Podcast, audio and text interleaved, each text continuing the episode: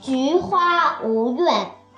菊花被育，育复得归。劝留后母，孝养无为。宋朝张菊花，在她七岁的时候，被后母偷偷的卖到范尚书的家里，又骗着张菊花的父亲说，女儿不知道到什么地方去了。他父亲听到女儿失踪的消息，双眼都哭瞎了。过了几年。张菊花和他的父亲恰巧在别人家里碰见，父女俩抱头痛哭了一场。菊花辞别了主人，跟着父亲回家了。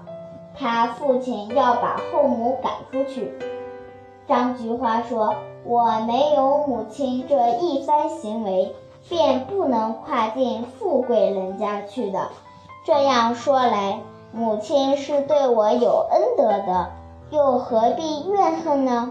况且我回来了，母亲就去了，我怎么可以安心呢？于是父亲也就罢了。父亲年老了，没有儿子，家境又穷，死了以后，张菊花侍奉后母，非常孝顺。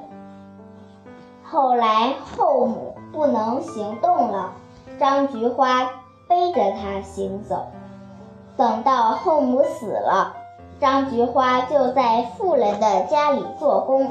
她又忠心又勤劳，又和气又俭省，样样都做得很好。